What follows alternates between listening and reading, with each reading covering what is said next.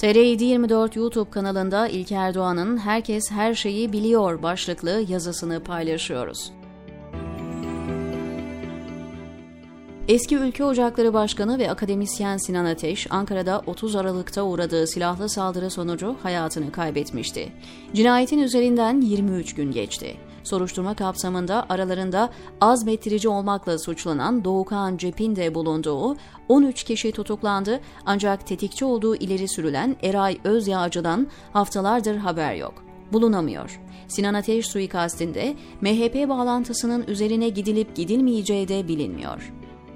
İktidar ve ortağı MHP kanadında derin bir sessizlik var. Konu önceki gün CHP lideri Kemal Kılıçdaroğlu'nun da gündemindeydi.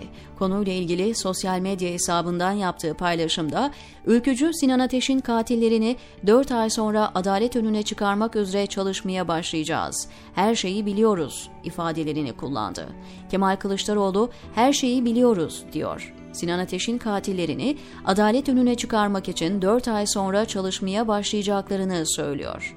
Kemal Kılıçdaroğlu her şeyi biliyorsa neden 4 ay bekliyor? 4 ay sonra seçimi kazanacağının garantisi mi var? Diyelim ki seçim oldu ve kaybetti. Bu durumda bildiklerini açıklamayacak mı? Eski Başbakan Yardımcısı, AKP'nin önemli isimlerinden Bülent Arınç'ın da Sinan Ateş cinayetiyle ilgili açıklamaları kayda değerdi. 19 Ocak'ta Docevelle Türkçe'de yayınlanan röportajında Arınç bir defa "Bu çok alçakça işlenmiş bir cinayettir. Fevkalade üzüldüm. Yapabileceğim tek şey onun hakkında bir Fatiha okumaktı, Yasin okumaktı. Bunu da yaptım. Bunun dışında bir yorum yapmayı çok şeyler bilsem de doğru bulmam. Çünkü birilerinin hedefi olmak istemem" diyordu. Söz konusu açıklamalardan Bülent Arınç'ın da Sinan Ateş suikastı ile ilgili bilgisi olduğunu anlıyoruz. Ancak birilerinin hedefi olmaktan korkuyor. Kimden, kimlerden korktuğunu bilmiyoruz. Ancak MHP parti yönetimi kanadındaki sessizlik ve ülke ocaklarından Sinan Ateş için yapılan hain yorumları bir ipucu veriyor. Eski AKİTçi Mehmet Özmen'in önceki gün sosyal medyaya yansıyan AKİT'teki FETÖ borsası iftiraları da yukarıdaki olaylardan bağımsız değil. Türkiye'nin nasıl bir pislik çukurunda olduğunu net olarak gösteriyor yaşananlar. Mehmet Özmen'in itirafları güncel yargılamaların tamamen siyasi olduğunu, parayı verenin aklandığını gözler önüne seriyor.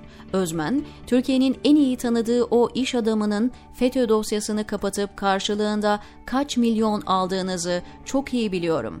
Biz kelle koltukta mücadele ediyoruz. Siz FETÖ'cülerin dosyasını kapatmak için milyonları götürdünüz, diyor. Burada temel soru şu: AKİT, Mehmet Özmen'i tazminatsız işten atmasaydı bunları söyler miydi? AKİT'teki FETÖ borsası dün kurulmadı. Muhtemelen yıllardır faaliyette. Ancak Mehmet Özmen'in aklına tazminatsız işten atıldıktan sonra gelmiş. İsveç'teki Kur'an yakma provokasyonu İslamcıların büyük tepkisini çekti. Eylemler yapıldı. Danimarkalı aşırı sağcı sıkı yön lideri Rasmus Paludan'ın bu ilk provokasyonu değil. Paludan daha önce de benzer provokasyonlara imza attı. Burada sorun şu: Rasmus Paludan'a gösterilen tepkinin 1/10 Çin'e gösterilmiyor. Doğu Türkistan'da Müslümanlar soykırıma uğruyor. Camiler yıkılıyor, Kur'anlar yakılıyor. Kutsal ne kadar değer varsa ayaklar altına alınıyor. Doğu Türkistanlı Müslüman ailelerin evlerine Çinli erkekler yerleştiriliyor ama iktidar temsilcileri ve İslamcı yığınlar Paludan'a gösterdikleri tepkinin 1/10 Çin'e göstermiyor. Neden? Kur'an'ın ayetleriyle bakara makara diyerek dalga geçen Egemen Bağış'ı büyükelçi olarak atayan bu iktidar değil mi? Bütün bunlara bakarak şunu rahatlıkla söyleyebiliriz: Türkiye'de herkes her şeyi biliyor. Özellikle siyasiler ve gazeteciler. Kim hain, kim vatansever, kim demokrat, kim darbeci, kim hırsız, kim değil. Herkes biliyor. 17-25 Aralık'ı da biliyorlar. MİT tırlarındaki silah ve mühimmatın kimlere gittiğini de, 15 Temmuz'un arkasında kimlerin olduğunu da.